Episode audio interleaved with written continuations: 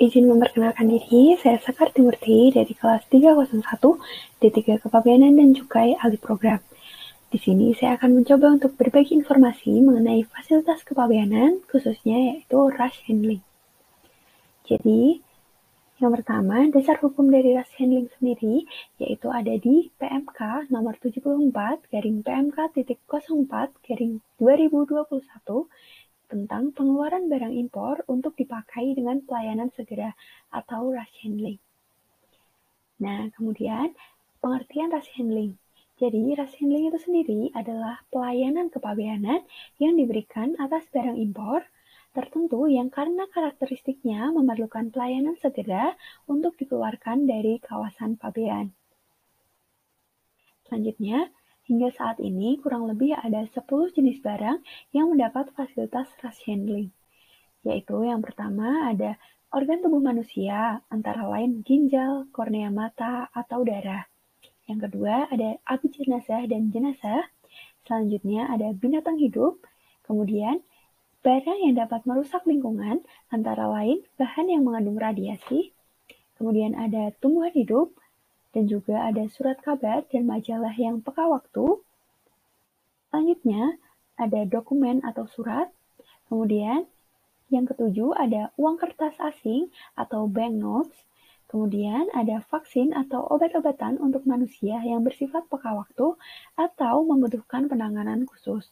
Dan yang terakhir adalah barang lain yang karena karakteristiknya perlu mendapat pelayanan segera setelah mendapat izin dari Kepala Kantor Pabean.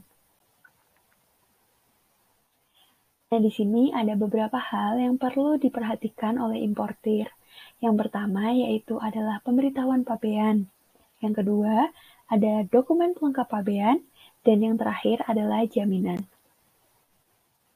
Jadi yang pertama, pemberitahuan pabean terdiri dari dua pemberitahuan, yaitu PIBK atau pemberitahuan impor barang khusus yang mencakup organ tubuh manusia dan jenazah dan abu jenazah. Kemudian ada pemberitahuan impor barang yang mencakup barang yang dapat merusak lingkungan atau mengandung radiasi, binatang hidup, tumbuhan hidup, dokumen surat kabar, uang kertas asing atau banknotes, vaksin atau obat-obatan untuk manusia. Dan yang terakhir adalah barang lain yang karena karakteristiknya perlu mendapat pelayanan segera. Kemudian yang kedua adalah dokumen pelengkap pabean. Nah, dokumen pelengkap pabean ini ada berbagai macam. Antara lain ada invoice, packing list, airway bill atau bill of lading atau dokumen pengangkutan barang lainnya. Dan dapat dilengkapi dengan fasilitas impor terkait bea masuk, cukai, pajak pertambahan nilai, pajak penjualan barang mewah, dan atau pajak penghasilan, serta bila ada surat izin dari instansi teknis terkait. Nah, kemudian yang terakhir adalah jaminan. Jaminan yang diserahkan yaitu sebesar nilai bea masuk, cukai, PPN, PPnBM, dan atau PPH pasal 22 yang terutang. Namun, tidak wajib diserahkan apabila yang pertama, importir memiliki keputusan pembebasan bea masuk atau tarif pembebasan bea masuk sebesar 0%, memiliki pembebasan atau tidak dipungut cukai, serta memiliki fasilitas impor terkait PPN, PPnBM, dan atau PPH. Dan yang kedua, barang impor berupa jenazah atau abu jenazah dan atau organ tubuh dengan pertimbangan Kepala Kantor Pabean. Nah, selanjutnya kita masuk ke mekanisme pengeluaran barang. Jadi, tata cara pengajuan permohonan diawali dari importir yang mengajukan permohonan dengan melampirkan dokumen pelengkap pabean, disampaikan secara manual kepada kantor pabean, atau secara online melalui SKP. Nah, bersamaan dengan penyerahan pengajuan permohonan ini, importir wajib menyerahkan jaminan juga yang sebesar BM, cukai, dan atau PDRI. Kemudian, pejabat BC berwenang untuk melakukan penelitian dokumen serta pemeriksaan fisik. Setelah dilakukan pemeriksaan fisik atau penelitian dokumen, maka akan dihasilkan keputusan yang berupa ditolak atau disetujui. Apabila ditolak, maka pejabat BC akan melampirkan alasan penolakan, kemudian akan disampaikan kepada importir. Namun apabila disetujui, maka pejabat BC akan menyampaikan persetujuan pengeluaran barang.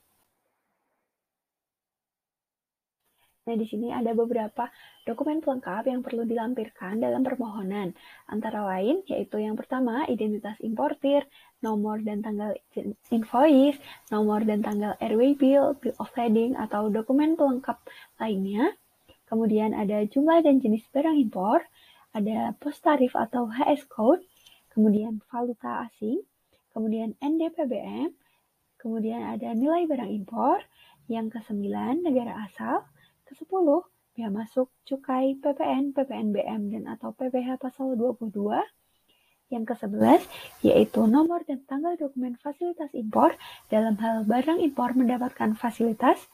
Dan yang terakhir adalah nomor dan tanggal dokumen persyaratan impor dalam hal merupakan barang yang dibatasi impornya.